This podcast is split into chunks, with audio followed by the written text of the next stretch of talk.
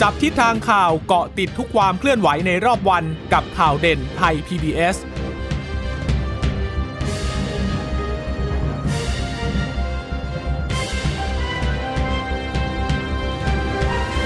วัสดีค่ะ สวัสดีค่ะ ต้อนรับคุณผู้ฟังสู่ข่าวเด่นไทย PBS นะคะ เราพบกันเป็นประจำทุกวันจันทร์ถึงศุกร์บ่ายๆ แบบนี้ค่ะ อัปเดตข้อมูลข่าวสารที่เกิดขึ้นในรอบวันนะคะ เช่นเคยกับดิฉันจีรัชตาเอี่ยมรัศมี และคุณพึ่งนภาคล่องพยาบาลค่ะ ค่ะ คุณฟังสามารถรับฟังเราได้ผ่านทางเว็บไซต์ไทย PBS radio com หรือว่าจะฟังผ่านทางแอปพลิเคชันไทย PBS podcast นะคะ ก็สวัสดีคุณผู้ฟังทุกท่านค่ะ ที่รับฟังเราผ่านทางสถานีวิทยุที่ได้มีการเชื่อมโยงจากทางไทย PBS ไปนะคะค่ะวันนี้ก็คงต้องจับตาไปที่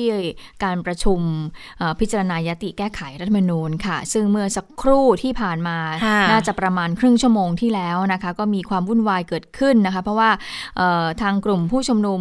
เอ่อคณะราษฎรก็พยายามที่จะเข้าไปชุมนุมตามที่ได้มีการประกาศไว้ตั้งแต่ค่ะเมื่อวันก่อนแล้วนะคะ บอกว่าบ่ายสามโมงเจอกันนะคะเอ่อนัดผู้ชุมนุม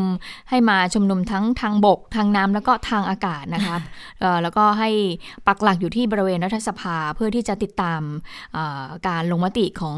รัฐสภาในการที่จะลงมติเกี่ยวกับเรื่องของร่างแก้ไขรัฐธรรมนูญค่ะ ค่ะ ก็เป็นการนัดหมายกันบ่ายสามแต่ว่าจริง ๆ เนี่ยทางเขาเรียกอะไรเป็นหัวหอกเหรอ เป็นส่วนหน้าของกลุ่มผู้ชุมนุมอะก็เดินทางไปบริเวณรัฐสภาแล้วมันก็มีปัญหาเกิดขึ้นค่ะ เพราะว่าที่รัฐสภาเนี่ยเขาก็ตั้งแบรีเออร์ใช่ไหมอืมเป็นแท่งปูน คือเป็นแบรีเออร์ ใหญ่มาก แล้วก็มีลวดหนามแบบหีบเพลงด้วยนะคะ ก็ตั้งไว้ค่อนข้างเยอะเลยก็ปิดกั้นกันหมดนะคะ ก็ไม่ให้เข้าไปใกล้ตัวอาคารรัฐสภาก็คือตามกฎหมายตามพรบที่ประกาศออกมานะ150 เมตร จากพื้นที่ของอาคารรัฐสภาก็ปิดกั้นกันประมาณนั้น แต่ว่าทีนี้ส่วนหน้าของกลุ่มผู้ชุมนุมเนี่ยไปแล้วก็พยายามที่จะไปคือ barrier มันเลื่อนไม่ได้อยู่แล้วแหละ เพราะว่า เป็นมัแท่งเป็นปูนแท่งปูน ที่ไม่ใช่แท่งปูนแบบ barrier กั้นปิดเลนกลางถนนนะคุณผู้ฟัง คือเป็นแท่นแบบว่าอันใหญ่อะค่ะ สูงประมาณแบบประมาณร้อยร้อยห้าสิบร้อยหกสิบเซนได้อะค่อนข้างเกือบเกือบท่วมหัวคนตัวเล็กๆเหมือนกันนะ แล้วก็เอ่อมีรั้วลวดหนามวางไว้ด้วยนะคะ วางไว้ตรงบริเวณส่วนกลางของ barrier ที่ตั้งอยู่สองชั้นนะนะคะ แล้วก็ ก็เลยปีนกันขึ้นไปพยายามที่จะรื้อตัวลวดหนามออก เพราะว่า barrier พอจะปีนได้ไง ก็เข้าใจว่าคงจะพยายามไปประชิดรัฐสภาให้ได้มากที่สุดแหละ ทีนี้ตำรวจก็เลยเตือน บอกอย่ารื้อรั้วลวดหนามแล้วก็เตือนก่อนอืมไม่อย่างนั้นจะจะใช้เอ่อรถฉีดน้ำแรงดันสูงฉีดนะอืมแต่ก็ไม่ไม่ฟัง ผู้ชุมนุมก็ไม่ฟังอะค่ะ ก็เป็นคงไม่ทราบเหมือนกันว่าเป็นเป็นตามกุศโลบายของเขาด้วยหรือไม่นะคะ ก็เลยฉีดน้ำกันไปห้าหกรอบอยู่เหมือนกัน ทีนี้ทางกลุ่มผู้ชุมนุมก็ตอบโต้ก็คือใช้อ่าเป็นพลุควัน อันนี้จากภาพที่เราเห็น แล้วก็คุณพัทราพรตั้นงามผู้สื่อข่าวของเราเนี่ยก็รายงานกันมานะคะ แล้วก็อ่ามีการ ตะโกนด่าทอการทำงานของเจ้าหน้าที่นะคะ คือยังไม่ถึงเนื้อถึงตัวหรอก เพราะว่ายังไม่พ้นแนวกั้นกันออกมาไง แต่ฉีดน้ำกันไปก่อนแล้วนะคะ แล้วก็มีการคว้างพลุควันเป็นสีส้ม สีน้ำเงินกันมาด้วยนะคะ แล้วก็พักหนึ่งอะค่ะ ก่อนที่จะหยุดไปแล้วก็เริ่มมีการเจรจากัน คือลงมือกันก่อนที่จะเจรจากันอืมก็ก็เรื่องของการใช้ เอ่อเขาเรียกว่าอะไรนะฉีดน้ำใช่ไหมค่ะคะใช้รถฉีดน้ำเนี่ยก็ใส่กลุ่มผู้ชุมนุมก็มาเร็วกว่าที่คาดนะ ไม่คิดว่าใช่เอ่อเห็นตั้งแต่เช้าแล้วแหละ ตั้งแต่เมื่อคืนแล้วนะคะ ที่ค่ะตำรวจเนี่ยก็ได้มีการวางกำลังอ่าแล้วก็นำรถลูกหนามแล้วก็รถหนามหีบเพลงเนี่ยไปวางไว้บริเวณรอบๆอาคารรัฐสภาแล้วอะนะคะ ก็เพื่อไม่ให้กลุ่มผู้ชุมนุมเนี่ยเอ่อไปใกล้ ๆกับที่ทำการรัฐสภานะคะค่ะแต่ว่าไม่นึกเลยว่าจะเร็วขนาดนี้ โดยก่อนหน้านี้เนี่ย ก่อนที่กลุ่มคณะราษฎรเนี่ยจะมาเคลื่อนไหวการชุมนุม ปรากฏว่าก็มีกลุ่มไทยพักดีนะคะอ่าของคุณเอ่อคุณหมอวรงค์กิจวิกรมเนี่ยเดชกิจวิกรมเนี่ยก็ได้ไปปักหลักตั้งแต่9โมงละค่ะนะคะก็เอ่อก็พูดเอาไว้ตั้งแต่แรกแล้วว่าจะไป9โมงแล้วก็ทำเรื่องขออนุญาตในการชุมนุมนะคะค่ะก็จะนัดชุมนุมจนถึงเวลาบ่ายสองค่ะค่ะแล้วก็บอกไว้ว่าจะเอ่อเป็นไปตามนี้ แต่ว่าล่าสุดคุณจิชตาค่ะ เขาบอกว่าอะไรนะคะ ก็จะค้างคืนอ๋อเออก็คือกลายเป็นว่าจะติดตามการลงมติของทางเอ่อสมาชิกรัฐสภา ก็จริง ๆ ตอนแรกเนี่ย คุณหมอวรงค์ ก็ยืนยันชัดเจนแล้วนะว่าสักประมาณเที่ยงเที่ยงบอกว่าจะบ่มายสเร็อวงไปเนี่ไวยมาเร็วไปเร็วเพราะว่าสิ่งหนึ่งที่คุณหมอวรงค์พูดก็คือไม่ไม่ต้องการให้เกิดการเผชิญหน้า แต่ก็ต้องการแสดงสัญลักษณ์แสดงจุดยืนของกลุ่มตัวเอง แล้วก็มีการไปยื่นหนังสือให้กับทางอายการสูงสุดด้วย เพื่อที่จะคัดค้านเรื่องของการแก้ไขรัฐธรรมนูญน่ะนะคะ คุณหมอวรงค์ก็พาแกนนำไปปักหลักกัน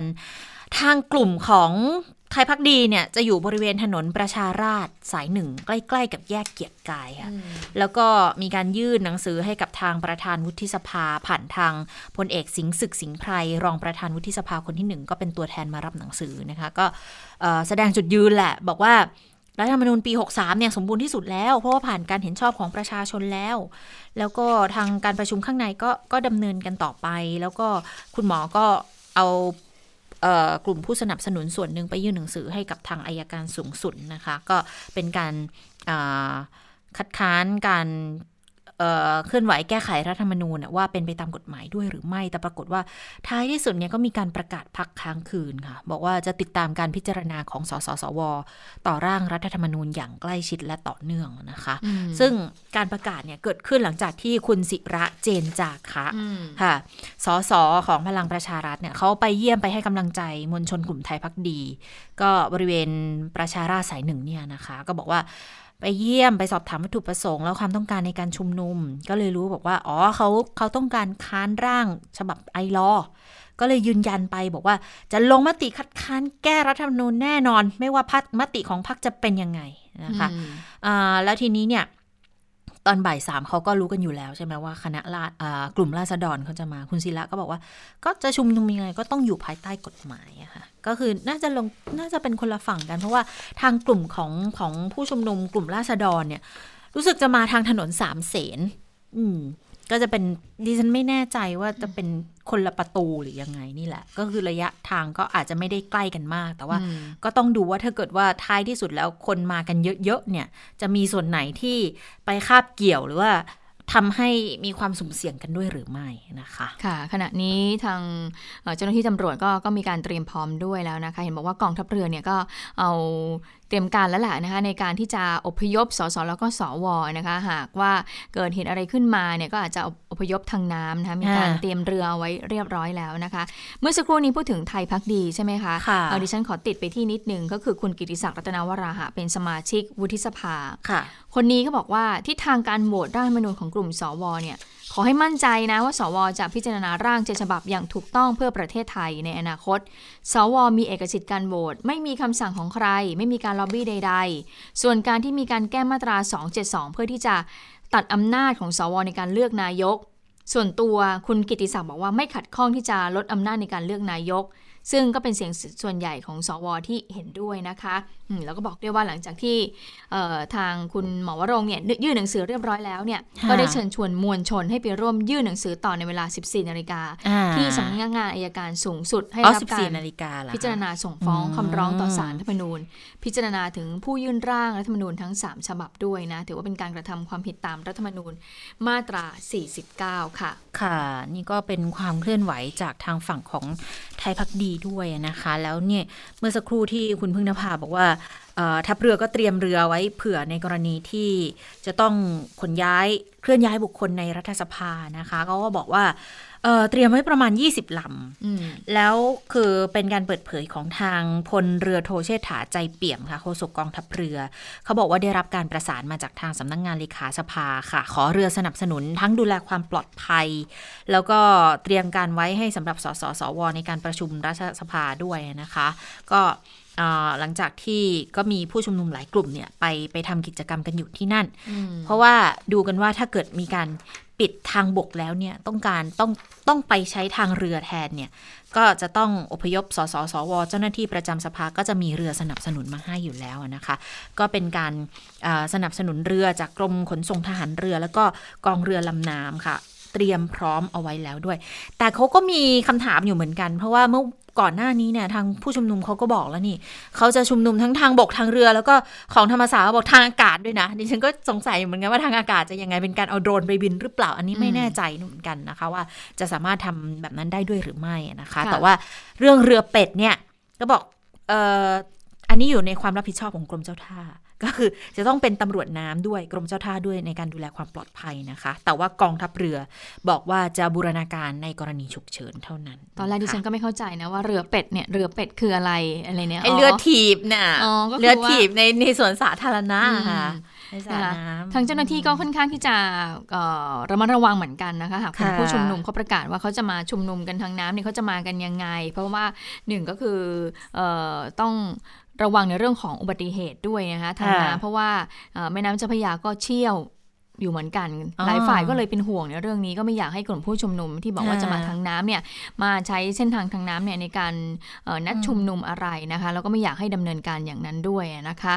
อะทีนี้เราก็ต้องไปดูว่าทางน้ำจะเป็นยังไง เพราะว่าตอนนี้ยังไม่เห็นเลยนะว่าทางน้ำยังไม่คืออะไรเห็นทางอากาศเนี่ยเราไม่รู้เลยว่ายังไง ตอนนี้เห็นแต่ว่าเอ่อทางบกเท่านั้นนะคะที่กลุ่มผู้ชุมนุมก็พยายามที่จะเคลื่อนเข้าไปใกล้ ๆ บริเวณประตูเอ่ออาคารรัฐสภานะคะเพื่อที่จะ พยายามที่จะไปปักหลักเอ่อชิงพื้นที่ตรงนั้นแหละนะคะ ที่ทางเอ่อเจ้าหน้าที่ก็ห้ามเอาไว้อยู่นะคะค่ะทีนี้วันนี้มีการประชุมครมปกตินะคะ คุณชะตาค่ะเราไปไปดูฝากฝั่งความคิดเห็นของทางครมกันหน่อยนะคะค่ะเกี่ยวกับการประชุมรัฐสภาเพื่อพิจารณายติร่างแก้ไขรัฐธรรมนูญในวันนี้ โดยพลเอกประวิตยวงษ์สุวรรณรองนายกรัฐมนตรีก็ให้สัมภาษณ์ ในการดูแลความสงบเรียบร้อยที่รัฐสภานะคะเอ่อผู้สื่อข่าวก็บอกว่าเนี่ยผู้ชุมนุมจะปิดทางเข้าออกทางบกทางน้ำทางอากาศเลย เป็นไปได้หรือเปล่า ไม่รู้สิอืมทางอากาศอันนี้เสีเอายงอะไรใครมาปิดพลเอกประวิตยอ๋อจริง ๆ ไม่ต้องบอกหรอกเขาฟังฟังสำเนียงก็พอจะรู้ ทีนี้ผู้สื่อข่าวก็ถามว่า ได้สั่งการในส่วนของเรือยังไงบ้างค่ะพลเอกประวิตยก็บอกว่า ไม่เป็นไร เดี๋ยวก็รู้เองอ๋อเออเมื่อถามว่าหากไม่มีการหยิบ หรือว่าลงมติไม่รับหลักการยติการแก้ไขรัฐธรรมนูญฉบับไอรอขึ้นมาเนี่ยจะมีความรุนแรงหรือเปล่าอันนี้ผู้สื่อข่าวก็เป็นห่วงก็ถามพลเอกประวิตยนะค่ะพลเอกคุณพึ่งนภาแป๊บหนึ่งอะได้เห็นเรือเป็ดอ๋อเห็นเรือเป็ดแล้วคือนะคะไม่ใช่เรือเป็ดที่ถีบกันในสวนสาธารณะคุณผู้ชม คุณผู้ฟังคือตอนนี้เนี่ยทางทีวีดิจิตอลหมายเลขสามนะคะของไทย PBS มีภาพแล้ว เรือเป็ดที่ว่าเนี่ยเป็นเป็นไอแพยางรูปเป็ดอะค่ะแพยางรูปเป็ดสีเหลืองๆสีเหลืองเหลืองๆอะค่ะ ขนาดดูแล้วพอน่าจะนั่งสำหรับหนึ่งคนได้นะโอ้ยทีนี้ก็ไม่แน่ใจเหมือนกันว่าจะสามารถเอาลงแม่น้ำได้หรือเปล่า เพราะว่าอย่างที่กรมอุทกศาสตร์บอกนะ ช่วงนี้น้ำขึ้นน้ำแรงอยู่นะคะ ก็เลยไม่แน่ใจเหมือนกันว่า เขาจะสามารถนำลงไปได้หรือว่าเป็นการแค่ปล่อยในเชิงสัญลักษณ์คือ ปล่อยแล้วก็ให้ลอยไหลไปตามน้ำไปเลยอย่างนั้นหรือเปล่านะ แต่ว่าคือตอนแรกนึกว่าเป็นเรือถีบแบบเรือเป็ดอ๋อปรากฏไม่ใช่ มันเป็นแบบห่วงยางแพยาง อันรูปเป็ดตัวโตๆค่ะ เป็ดเหลืองๆคล้าย ๆ เป็ดเป็ดที่ เป็ดอาบน้ำอะเป็ดที่เด็กใช้อาบน้ำอ่าอะค่ะเป็นอืมไอตัวสีเหลืองๆใช่ที่สีที่เหลืองๆที่อะเล็กค่ะๆที่เขาขายตามสำเพ็งกันนะใช่คะ แต่ว่าอันเนี้ยจะจะอันใหญ่ใหญ่ๆหน่อยนะคะค่ะก็คืออมเออไม่ได้เป็นเรือธงเรือถีบอะไรเลยค่ะเนี่ยมันก็เหมือนกับว่าเหมือนเหมือนเป็นเรือไม่ใช่เรือเป็ดด้วยเขาเรียกว่าค่ะเหมือนกับเป็นเป็นแพยางอะ ให้แพให้ยางเล่นห่วงอะเออเป็นที่ห่วงยางตามมากกว่าในสระว่ายน้ำอะค่ะอ่าที่เขาจะใช้กันบอกว่าเดี๋ยวนี้ที่จะเห็นแบบพูลวิลล่าอะไรอย่างเงี้ยที่เขาเขาก็จะมีประมาณแบบนี้ลงน่าจะเป็นใช้ห่วงล่ยางมากกว่าป็เหมือนกับงให้ยางลอยตัวเฉยๆนะคะใช่ค่ะทีนี้ดิฉันก็หวังว่าน่าจะแสดงสัญญาเป็นการแสดงสัญญาณะเท่านั้นคิดิฉันหวังว่านะอืมเพราะว่าไม่อยากให้จะไปลง น้ำจริงๆอะนะคะค่ะเพราะว่าค่อนข้างน่าเป็นห่วงมากนะคะดูสำหแล้รัวบไม่เรื่องน่าขจะองปลอดภัยอ่าอะค่ะอุบัติเหตุทางน้ำก็เป็นสิ่งที่เอ่อเจ้าหน้าที่เนี่ยก็มีความกังวลอยู่เหมือนกันนะคะค่ะอ่าโอ้กำลังมีการแถลงของทางตำรวจนครบาลอยู่ด้วยนะณขณะนี้อะนะคะอืมให้ผู้ที่แถลงข้อมูลกันอยู่ก็คือพันตำรวจพันตำรวจโทโทกฤษณะกฤษณะพัฒนาอ่าเจริญโฆษก สตชนี่แหละค่ะนะคะอ่าทีนี้มาพลเอกประวิตยต่อพลเอนิกดประนึวิตงรต่อนะคะเอ่อถ้าเกิดว่ามีอะไรความเคลื่อนไหวทางภาพที่น่าสนใจ เราก็จะรายงานตัดสลับกับเอ่อความเห็นในเรื่องของค่ะการแก้ไขรัฐธรรมนูญละกันนะคะอ่าพลเอกประวิตยก็บอกว่าเอ่อเรื่องของไอรอว์จะมีความรุนแรงเป็นห่วงไหมนะคะพลเอกประวิตยบอกก็ต้องคุยกันในสภาอ่า พลเอกบอกว่าไม่ได้ตอบคำถามใดๆนะคะ เมื่อผู้สื่อข่าวถามว่าจะฝากอะไรถึงกลุ่มผู้ชุมนุมหรือไม่นะคะ อันนี้ท่านก็ไม่ได้พูดอะไรนะคะ ส่วนเรื่องของการอพยพก่อนอันนี้ตำรวจเนี่ยก็ออกมาบอกแล้วว่าขอปิดเป็นความลับนะ ว่าจะจะบแต่อกแผนทั้งหมดก็ไม่ดีใชเนาะ่มีเตรียมแผนไว้แล้วแหละ ในการค่ะเคลื่อนย้ายสสสวหากเกิดเหตุอะไรขึ้นมานะคะ ทีนี้คุณอนุชานาคาสายรัฐมนตรีประจำสำนักนายกรัฐมนตรี ซึ่งก็อยู่ในเอ่อตำแหน่งของเลขาธิการพักพลังประชารัฐด้วยนะคะ ก็พูดถึงสถานการณ์ที่รัฐสภาเขาบอกว่า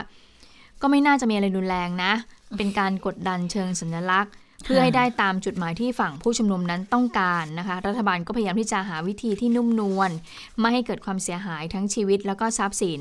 แล้วก็อยากเห็นผู้ชุมนุมเนี่ยชุมนุมโดยสันติสงบอยากกระทบกระทั่งกัน แล้วแล้วกังวลไหมที่กลุ่มผู้ชุมนุมเนี่ยจะปิดล้อมรัฐสภา คุณอนุชาก็บอกว่าทุกฝ่ายคงจะหลีกเลี่ยง ไม่ให้เกิดความรุนแรงนะคะ อย่างไรก็ตามในสถานการณ์ ที่รัฐสภาจะเป็นอย่างไรจะยังไงเนี่ยก็คงต้องติดตามกันต่อ แต่ว่าไม่กลัวอยู่แล้วนะคะ เพราะว่าก็ได้ผ่านประสบการณ์เรื่องต่างๆ มาพอสมควรอยู่เหมือนกันนะคะคะ และทีนี้ผู้สื่อข่าวก็ต้องถามสิเพราะว่า ยติร่างแก้ไขรัฐธรรมนูญที่ดูเหมือนว่าเป็นกังวลมากที่สุดก็คือเรื่องของร่างของไอหลอจะผ่านไหมนะคะทางพักฝ่ายรัฐบาลว่ายังไงบ้าง ไปฟังเสียงของคุณอนุชานาคาสายกันค่ะ น่าจะเป็นอย่างนั้นนะครับพักร่างหนึ่งร่างสองเนี่ยก็น่าจะรับนะครับหลักการก็คือชัดเจนว่าคือเราจะไม่เอาใช่ไหมคะไม่ใช่ครับ ก็ต้องไปฟังกันในสภาถึงเหตุถึงผลของ ของสภาว่าว่าใครมีเหตุมีผลอย่างไร แล้วก็มีผลไปในภายภาคหน้าถึงตรงไหนอย่างไร ตรงนั้นก็คงต้องไปหาเหตุผลมาว่ากัน เพราะว่าร่างไอรอเนี่ยยังไม่ได้เคยเข้าสภาเลยเพราะฉะนั้นรายละเอียดหรือแง่มุมต่างๆ ที่จะต้องอภิปรายกันเนี่ยมันคงมีมากพอสมควรที่ที่ที่จะต้องมีการถกเถียงกันในในสภาในเรื่องของเขาก็พยายามที่จะกดดันให้พิจารณาร่าง ร่างของฉบับประชาชน ก็เป็นธรรมดานะครับ ผมคิดว่าเป็นธรรมดาที่ที่ที่ทางกลุ่มผู้ชุมนุมเนี่ยเขามีธงของเขาอยู่แล้วนะครับว่าบ้านเมืองจะต้องไปหนึ่งสองสามนะครับ ซึ่งตรงนี้เป็นธงของของของทั้งฝ่ายค้านด้วยนะครับ เพราะว่าเราก็เห็นอยู่ว่าทางฝ่ายค้านก็พยายามที่จะพูดแบบมีธงนะครับและทุกครั้งที่มีการพูดคุยก็ไม่ได้จบตามอย่างที่ที่ที่ที่พูดคุยนะครับ ซึ่งตรงนี้ก็คิดว่ามันก็เป็นเรื่อง ปกตินะครับมีซึ่งซึ่งสองฝ่ายที่มีความเห็นไม่ตรงกันอยู่ เพราะฉะนั้นเนี่ยธงของแต่ละฝ่ายเนี่ยก็อาจจะไม่ตรงกันค่ะนี่ก็เป็นการให้ข้อมูลของทางคุณอนุชานาคาสายนะคะ เรื่องของการจะผ่านหรือไม่ผ่านร่างของไอรอนะคะณขณะนี้ทางด้านของ ผู้สื่อข่าวก็มีการสอบถามกันอยู่แล้วแหละว่าร่างของไอรอรับหรือไม่รับ ก็บอกว่าก็คงต้องไปฟังเหตุฟังผลกันในสภานะ เพราะว่าจะยังไงก็ต้องมองไปข้างหน้าด้วย เพราะว่าร่างฉบับนี้ก็คือคือที่ผ่านมาก็ยังไม่เคยเอาไปพิจารณาในรัฐสภานะคะ ดังนั้นก็มีแง่มุมมีรายละเอียด ที่จะต้องอภิปรายถกเถียงกันมากพอสมควรนะคะ เรื่องของการกดดันของกลุ่มผู้ชุมนุมเนี่ยก็อย่างที่บอกเมื่อสักครู่เขาก็มีธงอยู่แล้ว แต่ว่าบ้านเมืองก็จะต้องไป เป็นธงของฝ่ายค้านเขาก็มีเหมือนกัน ที่พยายามพูดอย่างมีธงแล้วพูดทุกครั้งมันก็อาจจะไม่ได้จบอย่างที่คุยกันนะคะ เป็นปกติเรื่องของความเห็นที่ไม่ตรงกัน ดังนั้นการที่ตั้งธงมาไม่ชอบตามระบบบังคับข่มขู่ข่มขู่เข็นเนี่ยไม่ใช่ระบอบที่ควรจะเป็น ถ้าเป็นอย่างนี้ไปตลอด ก็จะวนเวียนอยู่ใน ระบอบแบบนี้ไม่มีวันสุดนะคะ ก็เลยวิงวอนบอก ถ้าอยากจะผ่านจุดนี้ไปให้ได้เนี่ย ขออย่าตั้งธงที่เกินเลยกว่าที่ทั้งสองฝ่ายจะรับได้ ไม่ใช่ฝ่ายใดฝ่ายหนึ่งว่ายังไงแล้วจะต้องทำตามนั้น แต่ว่าก็ต้องหาจุดต่างที่ลงตัวด้วย คิดว่าบ้านเมืองน่าจะเดินต่อไปได้นะคะ อืม ทีนี้มาดูความเห็นของคุณชินวรบุญเกียรติกันบ้างนะคะ ซึ่งเป็นรองประธานวิปรัฐบาลว่ายังไงบ้างนะคะซึ่งดูเหมือนเมื่อวานนี้เนี่ยมีแนวโน้มแล้วนะคะว่าทางพรรคร่วมรัฐบาลเนี่ยจะลงมติรับหลักการในแก้ไขรัฐมนูเนี่ยสองฉบับก็คือร่างของฝ่ายค้านแล้วก็ร่างของรัฐบาลใช่ไหมคะ ทีนี้คุณชินวรก็บอกว่าการลงมติ ในร่างแก้ไขรัฐธรรมนูญที่เสนอโดยภาคประชาชน ยังไม่ได้มีการตัดสินใจนะว่าจะลงมติอย่างไร เพราะว่าขอฟังก่อน ขอฟังเหตุผลของผู้เสนอร่างแก้ไขรัฐธรรมนูญก่อน โดยส่วนตัวก็มีประเด็นที่ต้องการให้ผู้เสนอเนี่ยชี้แจงต่อรัฐสภาใน 5 ประเด็นด้วยกันนะคะะแต่ว่าคุณผู้ฟังคะใน ตอนนี้ในที่มีการถ่ายทอดสดทางทีวีนะคะ ก็เห็นบอกว่าทางตรงแยกเกียรติกายบอกเริ่มมีการฉีดก๊าซแต่ว่าภาพที่เราเห็นมันมีควันขึ้นมาทางฝั่งตำรวจ เดี๋ยวไปฟังเสียงจากโทรทัศน์สักหน่อยนะคะ ว่าคุณจิราพรคำพาพันธ์เขารายงานกันว่ายังไงนะคะก่อนที่จะถึงแยกเกียรติกายก็จะมีรถทางรถเมย์นะคะ ที่เป็นรถร่วมที่กดระวางไว้คันสีเหลืองกั้นไว้แนวหนึ่งค่ะ แล้วก็ด้านหน้าก็จะมีรถตู้ ของบจนอีกประมาณสี่คันนะคะ ถ้าดิฉันจำไม่ผิดมีมาสี่คันค่ะ แล้วหลังจากนั้นก่อนที่ถึงรถฉีดน้ำแรงดันสูงก็จะมีลวดหีบเพลงไว้อีกนะคะ เป็นอีกชั้นหนึ่งเป็นแนวป้องกัน แล้วหลังจากนั้นก็จะมีทางรถฉีดน้ำแรงดันสูง แล้วก็จะมีตำรวจควบคุมฝูงชนทั้งซ้ายขวาแล้วก็ตรงกลางค่ะตั้งแนวกำลังก่อนที่จะมุ่งหน้า เส้นทางที่จะมุ่งหน้าไปสู่อาคารรัฐสภาค่ะ โดยก่อนหน้านี้นะคะ คุณผู้ชมบริเวณอย่างที่บอกไปว่า จะเป็นกลุ่มมวลชนของกลุ่มในนามของไทยพักดีมาจัดกิจกรรมคัดค้านการร่าง แก้ไขรัฐธรรมนูญอยู่ โดยขณะนี้พวกเขาจะให้อยู่สองฝากฝั่งหนึ่งค่ะ ที่เป็นทางทหาร เดี๋ยวกล้องจะค่อยๆเคลื่อนให้เห็นนะคะว่า ตอนนี้ในฝั่งของถนนทหารนี่เขาอยู่บนสะพานลอยนะคะคุณภาพไม่ตรงกันคุณดูไปพร้อมๆกันเลยค่ะไม่ตรงกันก็จะเห็นว่าจะมีเจ้าหน้าที่ตำรวจควบคุมฝูงชนตึงถนนทหารอยู่บริเวณนี้ หน้าสองสี่หกแปดสิบ ประมาณสิบแถวด้วยกันค่ะดิฉันนับด้วยสายตา แล้วก็จุดตรงนั้นตรงกลางของตำรวจควบคุมฝูงชนด้านหน้าค่ะทางภาคก็จะมีทางคุณศิระเจนจาคะซึ่งเป็นสสพักพลังประชารัฐ ก็ได้ก่อนหน้านี้ได้มีการไปเจรจาขอให้ตำรวจได้ปิดถนนทหารเพื่อที่จะให้ทางมวลชนกลุ่มเสื้อเหลืองเข้าไปปักหลักชุมนุม ซึ่งตอนแรกระบุและชัดเจนนะคะว่าจะมีการยุติการชุมนุมในเวลาบ่ายสองโมงตรง ที่นายแพทย์บรงเดชกิจวิกรมบอกนะคะ แต่ว่าหลังจากนั้นทางแกนนำได้มีการคุยหารือกันอีกทีบอกว่าได้มีการขออนุญาตกันจะเอาแผนที่จนขึ้ถึงนจสี่อไหมทุ่มวันพรุ่งนี้ก็คือวันที่ให้โปรดิสิวบไปแปดดังนั้นก็เลยมีการนี่มันทำไม่อยู่ปรึกษาหารือกันค่ะว่าเขามีอยู่จะแล้วปักหลักค้างคืนต่อ ดังนั้นเพื่อไม่ให้มีการเผชิญหน้ากันจึงมุกเคลื่อนย้ายมาอยู่ตรงฝั่งของวัดอ่าวัดทองใหม่นะคะ วัดวัดทองใหม่ที่ตรงถนนทหารค่ะซึ่งก็จะมี ค่ะ นั่นเป็นเป็นการให้ข้อมูลของทางฝั่งของคุณจิราพรคำพพันธ์ที่มาจากบริเวณแยกเกียรกายจุดนั้นเนี่ยจะเป็นที่ปักหลักของทางกลุ่มที่เรียกตัวเองว่ากลุ่มไทยพักดีนะคะ จะเป็นมวลชนเรียกว่าใส่คนที่สวมใส่เสื้อสีเหลืองก็แล้วกัน แต่ว่าภาพที่อยู่บนหน้าจอของไทย PBS หมายเลข 3 ถ้าเกิดว่าคุณผู้ฟังได้รับชมผ่านทางทีวีไปด้วยเนี่ยนะคะ ก็จะเห็นภาพแนวหลังของของทางตำรวจ คาดว่าตรงนั้นน่าจะเป็นจุดที่คุณพัทรพรตั้นงาม ปักหลักอยู่ เพราะว่าบริเวณนั้นนะคะก็จะเป็นแนวหลังตำรวจนะคะ ซึ่งเราเห็น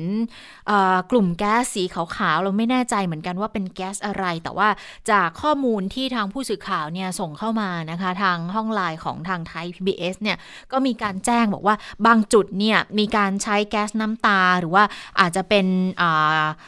ฉีดน้ำผสมใส่แก๊สน้ำตาไม่แน่ใจเหมือนกัน เพราะว่าคุณพัทราพอคุณพัทรา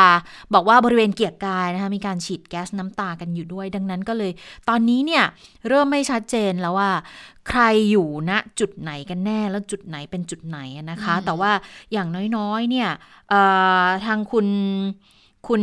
กิติพรบุญอุ้ม บอกว่ามีประชาชนบางส่วนเนี่ยถอยลงมาจากหน้ารัฐสภาแล้ว ไปทางแยกบางกระบือค่ะ เพราะว่าเจ้าหน้าที่เนี่ยเขายิงแก๊สน้ำตากันอยู่นะคะ ดังนั้นก็ต้องต้องติดตามสถานการณ์อย่างใกล้ชิดแล้ว เพราะว่าวันนี้เนี่ยความวุ่นวายเกิดขึ้นเร็วกว่าที่เอ่อ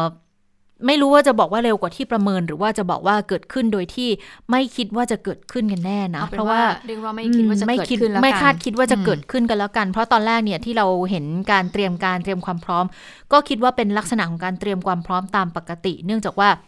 ทุกครั้งที่จะมีการชุมนุมกันเอ่อในพื้นที่สำคัญน่ะนะคะ ก็จะต้องมีการเตรียมการแบบนี้แล้วล่ะ แต่พอเริ่มฉีดกันค่อนข้างก็ก็เร็วกว่าที่ คือคาดไม่ถึงอะว่าว่าจะเริ่มมีการเอ่อต่อ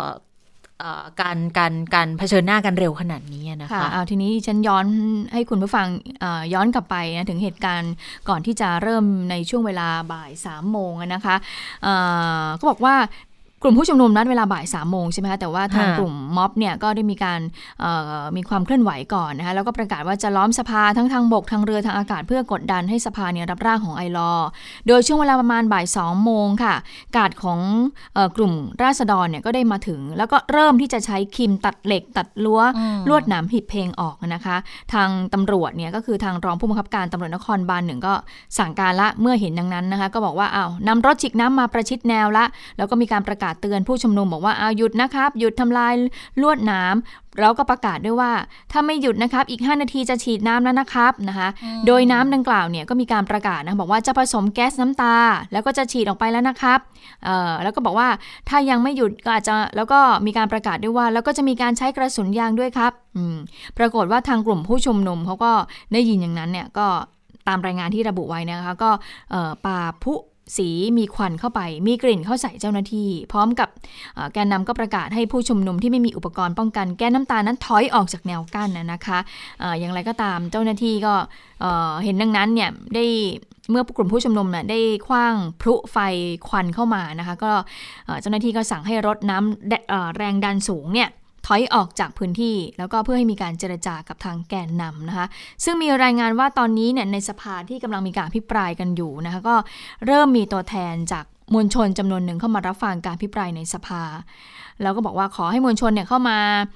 รับฟังด้วยได้ไหมเพื่อที่จะลดความตึงเครียดของสถานการณ์นอกสภาในขณะนี้นะคะะเพราะฉะนั้นแล้วตอนนี้เนี่ยก็มีความวุ่นวายกันเกิดขึ้นแล้วนะคะ ที่ผู้สื่อข่าวของเราก็มีรายงานว่าบางจุดเนี่ย ไม่รู้ว่าตรงจุดไหนตรงสามเสนหรือเปล่านะคะ ที่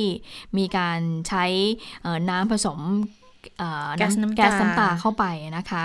ค่ะ ก็มีหลายจุดทีเดียวตอนนี้มีการวางกำลังไว้ค่อนข้างที่จะแน่นทีเดียวนะคะ แล้วก็อาจจะมีการเผชิญหน้าเกิดขึ้นกับทางกลุ่มผู้ชุมนุมด้วยก็ได้นะคะ เพราะว่าทุกครั้งเนี่ยเราจะเห็นว่า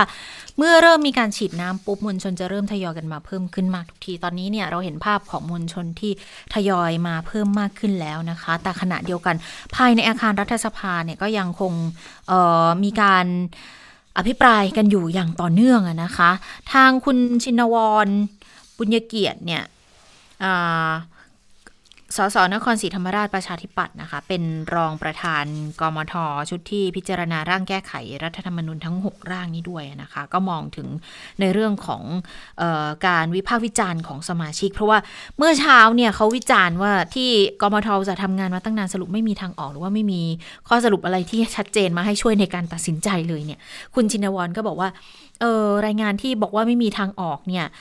จริง ๆ ทางกมทคุยกันเยอะนะ แล้วเห็นว่าเป็นเอกสิทธิ์ของสมาชิก ดังนั้น การเสนอข้อมูลทางกฎหมายและองค์ความรู้ที่ถูกต้องชัดเจนก็เป็นเรื่องสำคัญกว่าความเห็นที่เป็นมตินะคะ การที่มีความเห็นต่างทางการเมืองเนี่ยทางกมทอยากจะเชิญชวนให้ร่วมกันพิจารณาในวาระชั้นกมทว่า อาจจะเห็นตรงกันไม่ทั้งหมดละค่ะ ร่างของรัฐบาลร่างของฝ่ายค้านที่จะให้แก้มาตรา 256 เพิ่มหมวดใหม่ขึ้นมาเนี่ยก็ยังมีประเด็นที่แตกต่างกันอยู่ อย่างองค์ประกอบของสสรการจัดทำประชามติ การให้รัฐสภาตรวจสอบก่อนลงพระปรมาภิไธยทำนองนี้อาจจะเกี่ยวข้องกับทางจุดยืนและหลักการทางการเมืองด้วย แต่ก็เห็นว่าถ้านำความเห็นของทุกส่วนมาดำเนินการได้ก็จะเป็นประโยชน์สูงสุดนะคะ ทีนี้เนี่ยคุณชินวรก็บอกว่าศึกษาร่างอย่างรอบคอบนะในนามของรัฐบาล ว่าร่างเนี่ยเป็นไปตามรัฐธรรมนูญ แล้วก็จะไม่ขัดกับคำวินิจฉัยของสารรัฐธรรมนูญด้วย อันนี้เป็นการแก้ไขเพิ่มเติมในหมวด 15 ตั้งแต่อนุที่ 1 ถึง 9 นะคะ แล้วก็มีหลาย ๆ อัน แล้วเรื่องของการทำประชามติเนี่ย พอร่างเสร็จก็ต้องทำประชามติ อันนี้ก็ถือว่าสอดคล้องกับคำวินิจฉัยก่อนหน้านี้ของทางสารรัฐธรรมนูญที่มีมาอยู่แล้วด้วยนะคะ ทีนี้ในประเด็นเรื่องหนึ่งที่มีการพูดถึงกันเยอะนั่นก็คือร่างของไอรอนะ คุณชินวรก็ได้พูดถึงเรื่องนี้เหมือนกันค่ะ สิ่งที่เป็นห่วงก็คือว่าประเด็นที่เป็นร่างกฎหมายของภาคประชาชนหรือของไอรอนะครับ ซึ่งเมื่อได้ติดตามความคิดเห็นของแต่ละฝ่ายแล้วเนี่ยมีประเด็นที่ผมคิดว่าผู้เสนอกฎหมายจะต้องเตรียมที่จะต้องตอบคำถามในประเด็นหลักสำคัญอยู่ 5 ประการนะครับ ประการแรกก็คือว่าการร่างของไอรอนั้น ไม่ได้มีหมวดบัญญัติที่ห้ามไม่ให้ไปดำเนินการเกี่ยวกับหมวดหนึ่งหมวดสองซึ่งตรงนี้ก็ต้องฟังคำชี้แจงให้ชัดเจนว่าอ่าเจตนาเนี่ยจะดำเนินการอย่างไร และนำไปสู่การ ขัดกฎหมายรัฐนูญมาตรา 255 ในเรื่องของการเปลี่ยนแปลงรูปแบบการปกครอง ในระบอบประชาธิปไตยที่มีพระมหากษัตริย์เป็นประมุขหรือรูปแบบของรัฐหรือไม่นะครับ ประการที่สองก็คือการเสนอร่างของไอรอที่เป็นร่างที่มีหลักการเกี่ยวกับสสรและมีหลักการเกี่ยวกับมาตราแยกประเด็นออกไปถึง 10 ประเด็น ซึ่ง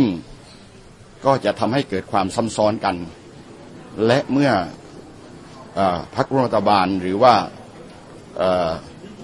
สมาชิกรัฐสภาเห็นว่ารับร่างสสรแล้วเนี่ยควรที่จะมีการรับบางประเด็นนี้อีกหรือไม่มีความซ้ำซ้อนหรือไม่ ซึ่งก็ต้องฟังคำชี้แจงนะครับ และประการที่สามก็คือว่า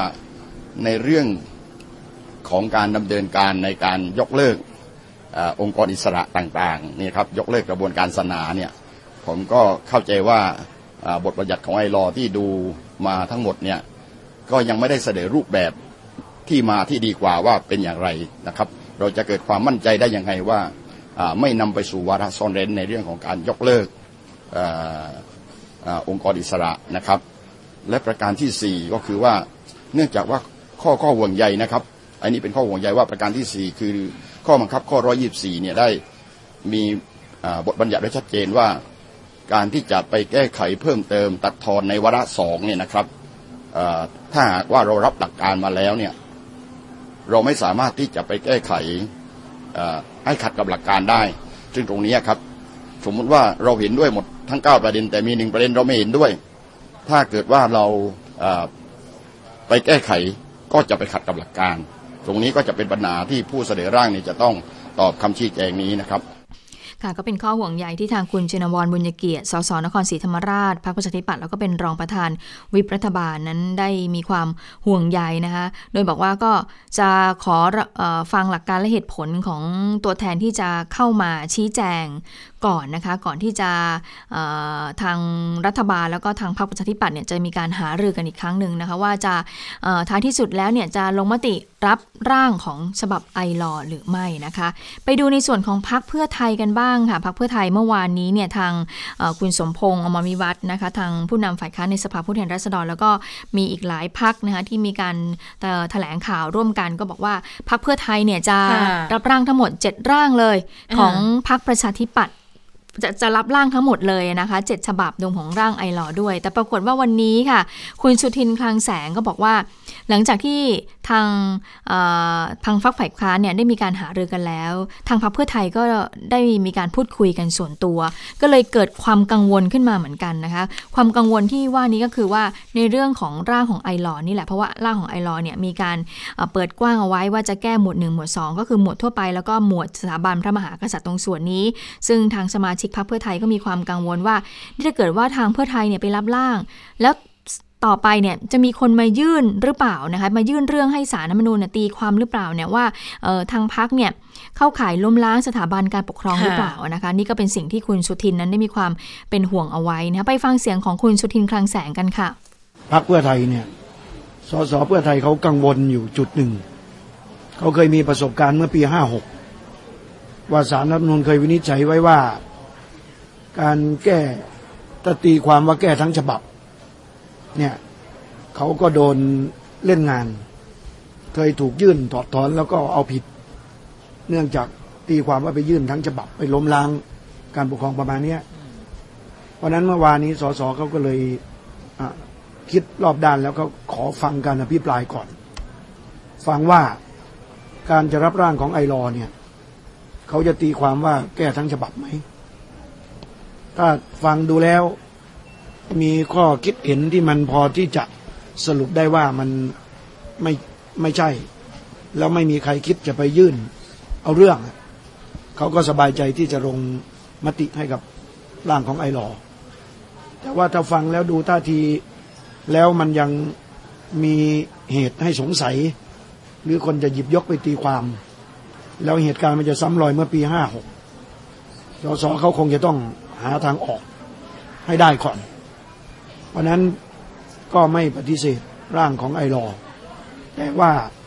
ขอดูเทคนิคนิดหนึ่ง รวมทั้งเรื่องของหลักการ 11 ข้อ ก็ตีความเป็นคนละอย่างว่าเมื่อรับหลักการไปแล้วในชั้นกรรมธิการชั้นวาระสองเนี่ย สามารถปรับไอ้สิบเอ็ดข้อได้บ้างหรือเปล่า ซึ่งอันนี้ ในทางกฎหมายในทางกระบวนการบัญญัติกฎหมายแล้วเนี่ย ยังเห็นต่างกันอยู่หลายทิศทางบางก็บอกว่ามันไม่สามารถแก้หลักการได้บางก็บอกว่ามันแก้ได้อยู่บ้าง เพราะนั้นก็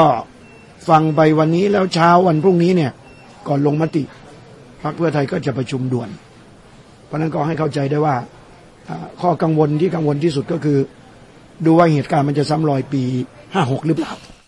ค่ะนี่ก็เป็นความกังวลของทางคุณชินวรบุญยเกียรตินะคะ ที่แสดงความกังวลเกี่ยวกับเรื่องของ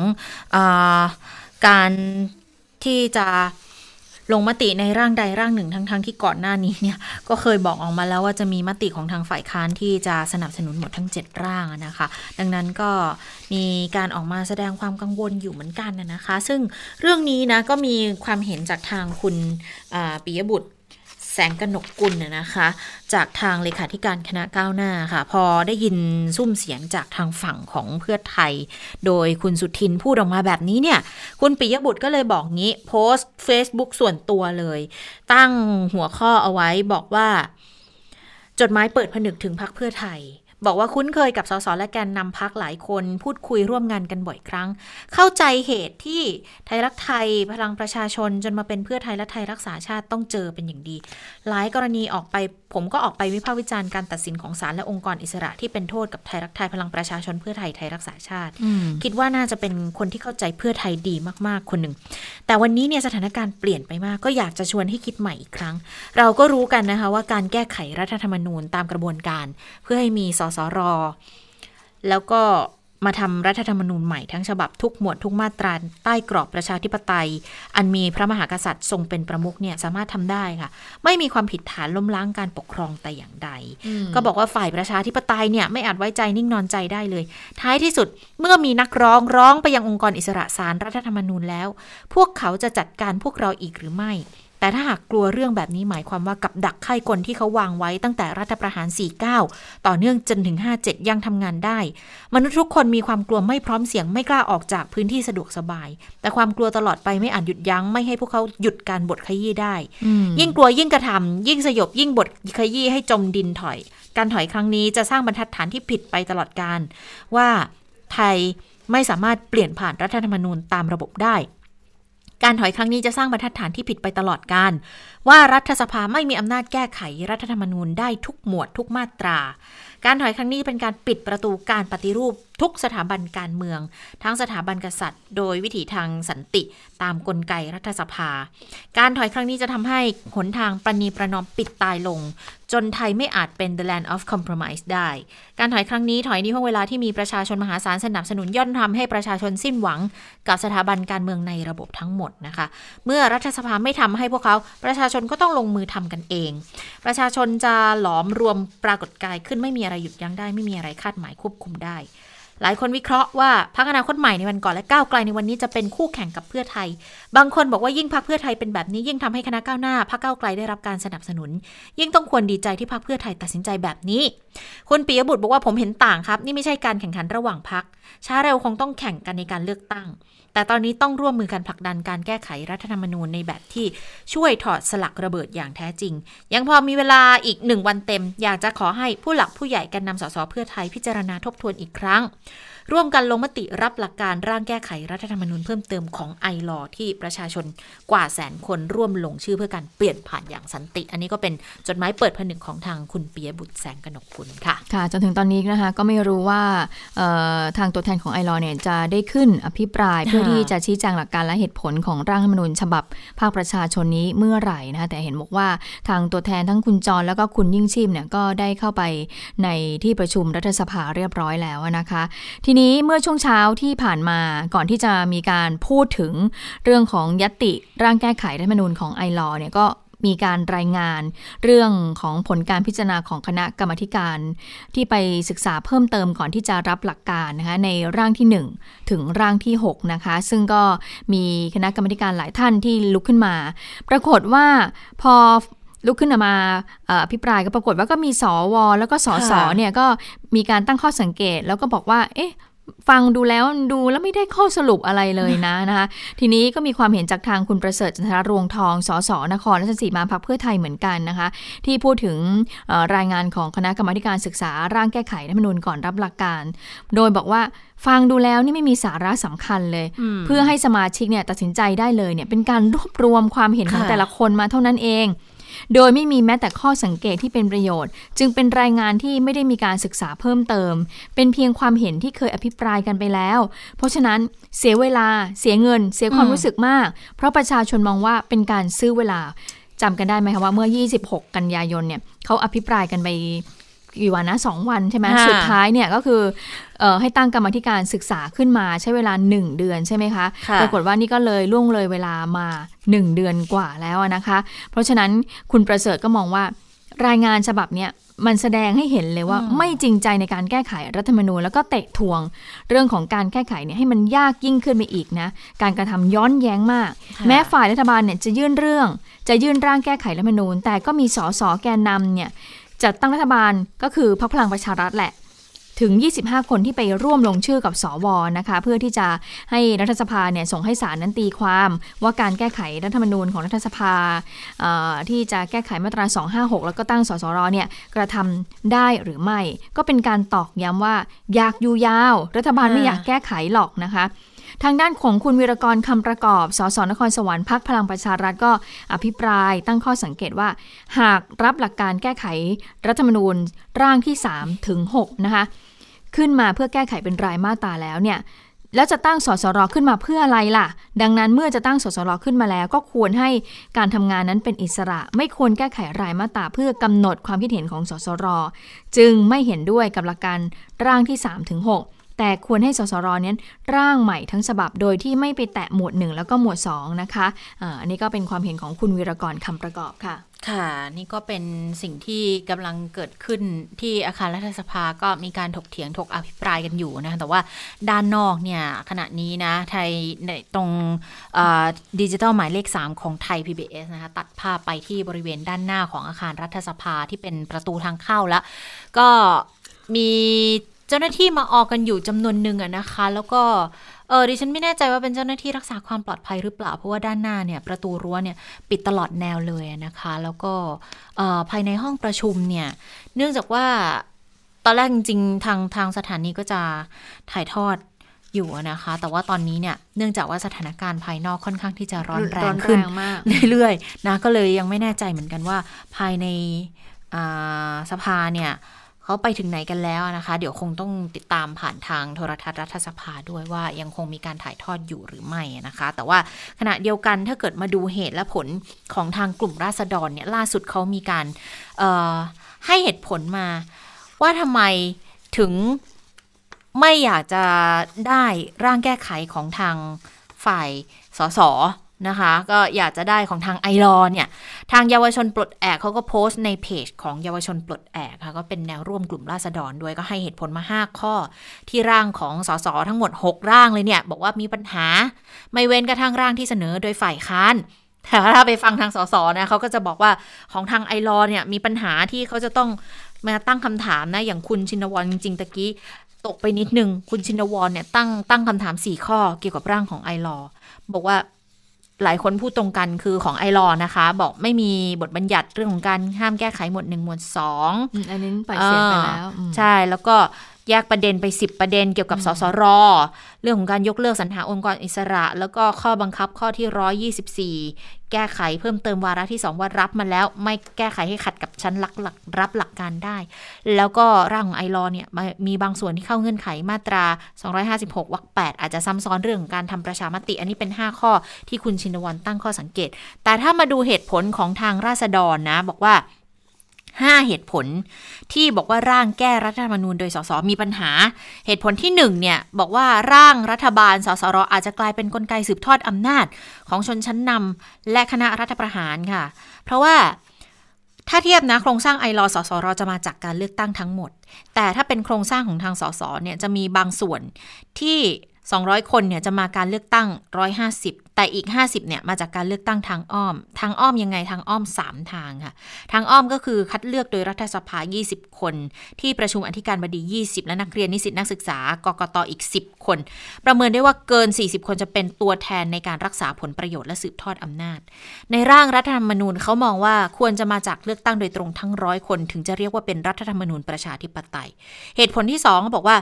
ร่างของรัฐบาลเนี่ยสสรจะต้องรับฟังคอรมอสสสวองค์กรตามรัฐธรรมมนูญ และหน่วยงานรัฐเป็นพิเศษ สะท้อนให้เห็นถึงการให้ความสำคัญกับผู้มีตำแหน่งหรือผู้มีอำนาจเหนือกว่าผู้ทรงอำนาจสถาปนารัฐธรรมนูญอย่างประชาชนทั่วไป เหตุผลที่ 3 ที่ทางปลดแอกเขาบอกนะคะ บอกว่าทั้งร่างของรัฐบาลและฝ่ายค้านปิดกั้นการแก้หมวด1หมวด2 ปิดประตูปฏิรูปสถาบันกษัตริย์ อย่าลืมนะว่าทางกลุ่มราษฎรเนี่ยเขาเรียกร้องเรื่องของการปฏิรูป สถาบันกษัตริย์ด้วยนะคะก็บอกว่าอาจจะเป็นความจริงที่ว่าตอนนี้เนี่ยมีทั้งคนที่ต้องการปฏิรูปสถาบันกับคนที่ไม่ต้องการให้ปฏิรูป แต่ถ้าหากปิดกั้นไม่ให้แตะหมวด1หมวด2 บททั่วไปเอ่อหมวด1บททั่วไปหมวด 2 พระมหากษัตริย์ก็ถือว่าไม่ยุติธรรมต่อผู้ที่เรียกร้องการปฏิรูปสถาบันกษัตริย์ ทั้งๆทที่รัฐธรรมนูญในอดีตไม่เคยมีข้อห้ามในการแก้ไขเพิ่มเติมหมวด1หมวด 2 มาก่อน อำนาจในการชี้ขาดว่าแก้ไม่แก้ควรเป็นของสสรไม่ใช่รัฐสภา 4เขาบอกงี้ค่ะ ทั้งร่างของรัฐบาลและฝ่ายค้านเนี่ย สสรที่ใช้จังหวัดเป็นเขตเลือกตั้งไม่สะท้อนความหลากหลายของประชาชนอย่างแท้จริง เพราะว่าความหลากหลายไม่ได้มีแค่ในมิติเชิงพื้นที่เท่านั้น แต่ว่ายังมีกลุ่มอัตลักษณ์อื่น ๆ อีกนะคะ อย่างผู้มีความหลากหลายทั้งเพศชาติพันธุ์กลุ่มผู้ใช้แรงงาน แล้วก็เหตุผลที่ 5 ที่ทางเพจเยาวชนปลดแอกเขียนขึ้นมา บอกว่าให้กษัตริย์มีพระราชอำนาจในการยับยั้ง หรือว่าวีโต้ร่างรัฐธรรมนูญที่ผ่านประชามติ หรือผ่านความเห็นชอบของรัฐสภา แล้วแต่กรณีเป็นการชั่วคราว ในมาตรา 256 ทับ 14 วรรค 4 กรณีร่างผ่านความเห็นชอบของรัฐสภา แล้วก็ทับ 17 กรณีผ่านร่างประชามติวรรคหนึ่งในร่างรัฐบาล มาตรา 256 ทับ 12 ผ่านร่างประชามติในร่างฝ่ายค้าน เขาบอกว่าเปิดช่องให้บังคับโดยอนุโลมในชั้นทุนเกล้า ให้กษัตริย์ลงพระมาประมาพิไทย อันนี้ก็จะเป็นมุมมองที่ทางกลุ่มปลดแอกเขาบอกว่าทำไมเขาถึงไม่อยากจะรับหกร่างของทางฝ่ายสสนะคะ ค่ะทีนี้เอ่อเขามีการเปิดเหตุผลที่เขาไม่รับร่างของฝ่ายสสใช่ไหมคะ ก่อนหน้านี้ก็ค่ะมีหลายสื่อ หรือว่าเอ่อหลายหน่วยงานเนี่ยเขาก็ทำเหมือนกันว่าเอ่อการแก้ไขการยกเลิกของฝ่ายไอรอเนี่ยมันเป็นยังไงอะนะคะ แต่ดูเหมือนว่าตอนนี้เนี่ยที่เสียงที่จะสนับสนุนร่างของไอรอเนี่ยก็น่าจะชัดเจนอยู่แล้วก็คือพักก้าวไกลใช่ไหมคะค่ะซึ่งวันนี้คุณพิธาลิมเจริญรัตน์เนี่ยก็ได้มีการพูดถึงแนวทางในการลงมติของทางอ่าผังพังพักก้าวไกลด้วยก็คือก็สนับสนุนทั้ง 7 ร่างเลยนะคะ โดยเฉพาะร่างของไอรอที่เป็นฉบับที่ภาคประชาชนนั้น ได้ร่วมกันลงชื่อมา ไปฟังเสียงของคุณพิธากันค่ะ ซึ่งแน่นอนครับก็มีการพูดคุยกันเเกี่ยวกับข้อดีข้อเสียของแต่ละร่าง ทางพรรคก้าวไกลเมื่อวานก็ได้บอกไปแล้วว่าจะลงรับร่างทั้งหมดทั้งเจ็ดทั้งเจ็ดร่างแต่ก็มีทางหลายฝ่ายไม่ว่าจะเป็นฝ่ายรัฐบาลหรือฝ่ายสวที่มีการมา พูดกันถึงเรื่องข้อดีข้อเสียของแต่ละร่างโดยเฉพาะร่างของนายรองก็อยากจะสื่อสารไปว่า อย่าเบี่ยงเบนอย่าเบี่ยงเบนเจตนารมณ์ของประชาชนด้วยนิติวิธีด้วยเรื่องอไม่เป็นเรื่องนะครับ ไม่ว่าจะเป็นบอกการที่จะบอกว่าเป็นการยกเลิกพรปเกี่ยวกับเรื่องของปปชไป หรือว่าเรื่องที่จะบอกว่าการที่ใช้ร่างของไอรอแล้วเนี่ยจะมีนักการเมืองฝ่ายค้านได้ประโยชน์ ซึ่งตรงนี้เนี่ย ไม่ได้เป็นความจริงแต่อย่างใด แล้วก็เป็นการที่ต้นไปก่อนใครแน่นอนครับ ค่ะเอ่อมีรายงานเขาบอกว่าตอนนี้ทีมสสของพรรคก้าวไกลเนี่ยก็กำลังจะปะจะลงไปยัง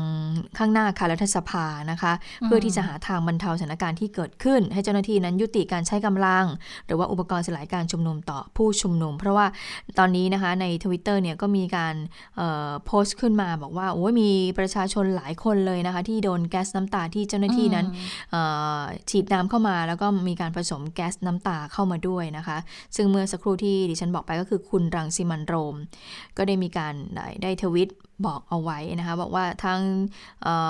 เจ้าหน้าที่ของทางพรรคก้าไกลก็จะลงไป เนื่องจากว่าเป็นห่วงความปลอดภัยของพี่น้องประชาชนนะคะ ทีนี้น่าสนใจมากทีเดียวค่ะ คุณผู้ฟังคะเพราะว่าผ่านมาครึ่งวันแล้วเนี่ยดูเหมือนเสียงของสสและสวก็บอกว่าไม่รู้ว่าจะ ลงมติรับร่างของรัฐบาลหรือเปล่า ฝ่ายค้านหรือเปล่านะคะแล้วก็อีกเอ่อสามสี่ฉบับ เพราะว่าฟังดูแล้วเนี่ยจากผลการรายงานศึกษาเนี่ยมันก็ไม่ได้สรุปนะเป็นการแค่รวบรวมความคิดเห็นมาเท่านั้นนะคะก็ไม่รู้ว่าเสียงสวจะว่าอย่างไร แต่ทีนี้ว่าในการลงมติวันพรุ่งนี้เนี่ยน่าสนใจ เพราะตอนแรกนะคะคุณผู้ฟังจากเดิมเนี่ยเขาบอกว่าวันนี้เนี่ยจะพิปรายทั้งวันเลยค่ะแต่ว่าจนถึงเวลานี้เนี่ยร่างของ ไอรอเนี่ยผู้แทนของไอรอก็ยังไม่ได้ขึ้นอภิปรายเลยใช่ไหมคะ ก็คาดว่าน่าจะช่วงเย็นๆค่ำๆแหละนะคะ ที่จะได้ลุกขึ้นพูดในอภิปราย เพื่อที่จะให้สมาชิกเนี่ยได้มีการซักถามกันนะคะและทีนี้ปกติแล้วเนี่ยในขั้นตอนการลงมตินะคะเจ็ดร่างเนี้ยก็มีการเปิดเผยมาจากทางฝ่ายเลขาธิการสภาผู้แทนราษฎรของคุณชวนหลีกภัยเหมือนกันบอกว่าการลงมติเนี่ยก็จะเป็นการลงมติแบบเปิดเผยค่ะ แล้วก็เป็นการขานชื่อ อย่างชื่อคุณชะตามาก่อนดิฉัน คุณชะตาเนี่ยสมมติเป็นสวดิฉันเป็นสส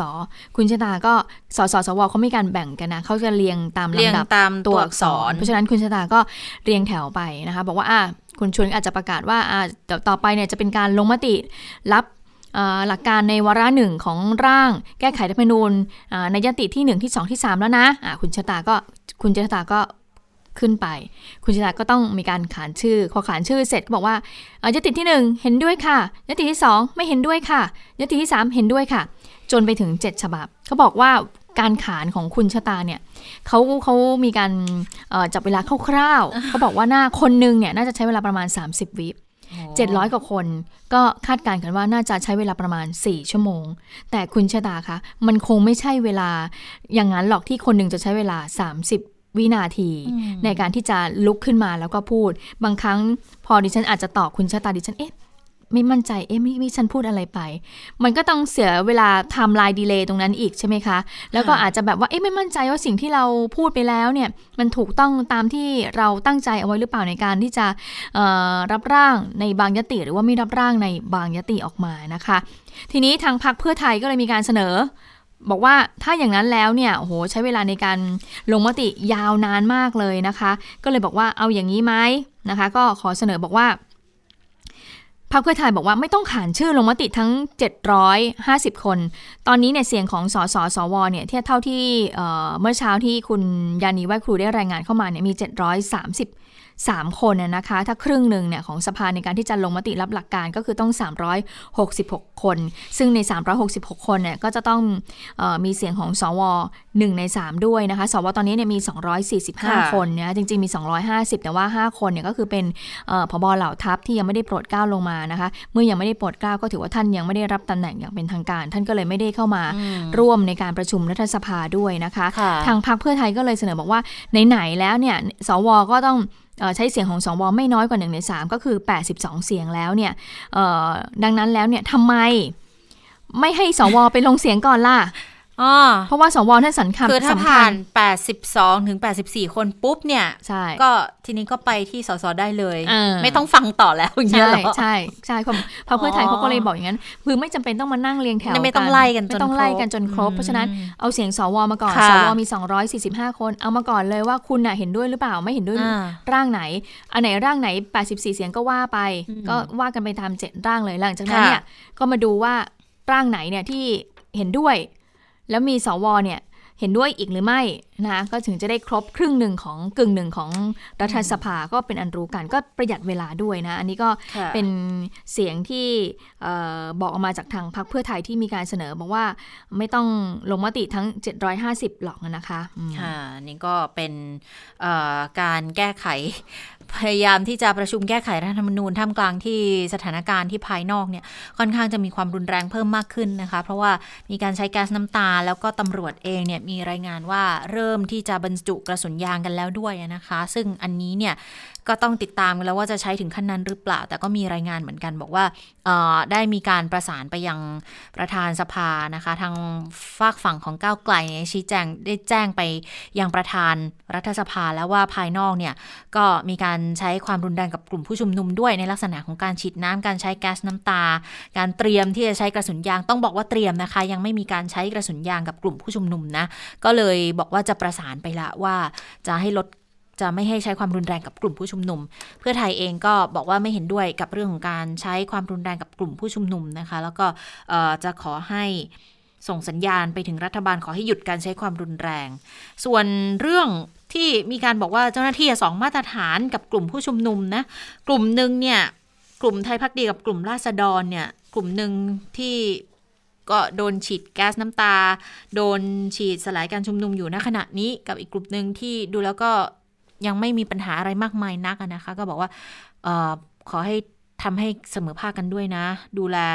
จะได้ไม่เกิดเหตุการณ์ที่ไม่พึงประสงค์ที่กลายเป็นข้อกังวลขึ้นมาด้วย คะค่ะมาดูความเคลื่อนไหวของนายกบ้างวันนี้มีการประชุมครม ปกติแล้วเนี่ยหลังประชุมครมนายกก็จะเป็นคนที่จะแถลงเองนะคะแต่ปรากฏว่าวันนี้เนี่ยนายกเนี่ยไม่ได้แถลงแล้วก็ไม่ให้สัมภาษณ์ต่อสื่อมวลชนด้วยเนื่องจากว่าติดภารกิจด่วนแล้วก็มอบหมายให้โฆษกประจำสำนักนายกรัฐมนตรี คุณอนุชาบุรพาชัยศรีเนี่ยเป็นผู้ที่แถลงแล้วก็ตอบคำถามกับสื่อมวลชนเองนะคะมีรายงานด้วยว่าหลังประชุมครมเสร็จเนี่ยนายกเนี่ยหารือเป็นการส่วนตัวนะกับบิ๊กป้อมนะคะแล้วก็บิ๊กป๊อกก็คือพลเอกประวิทย์และพลเอกอนุพงษ์เผ่าจินดา เป็นเวลา 10 นาทีก่อนที่จะเดินขึ้นตึกไทยคู่ฟ้า แล้วก็โบกมือให้กับสื่อมวลชนไปนะคะค่ะอ่นี่ก็เป็นความเคลื่อนไหวของนายกที่ไม่มีการถแถลงข่าว แถมยังปิดห้องคุยกันด้วยนะคะ กับ 2ปอด้วยนะคะ ค่ะแล้วค่ะทั้งหมดก็คือข่าวเด่นไทย PBS วันนี้นะคะ เราทั้ง 3 คนลาไปก่อนสสองคนลาไปก่อน สวัสดีค่ะ สวัสดีค่ะ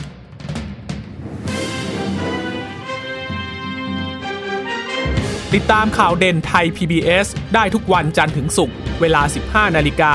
ทางไทย PBS Radio และติดตามฟังข่าวได้อีกครั้งทางไทย PBS Podcast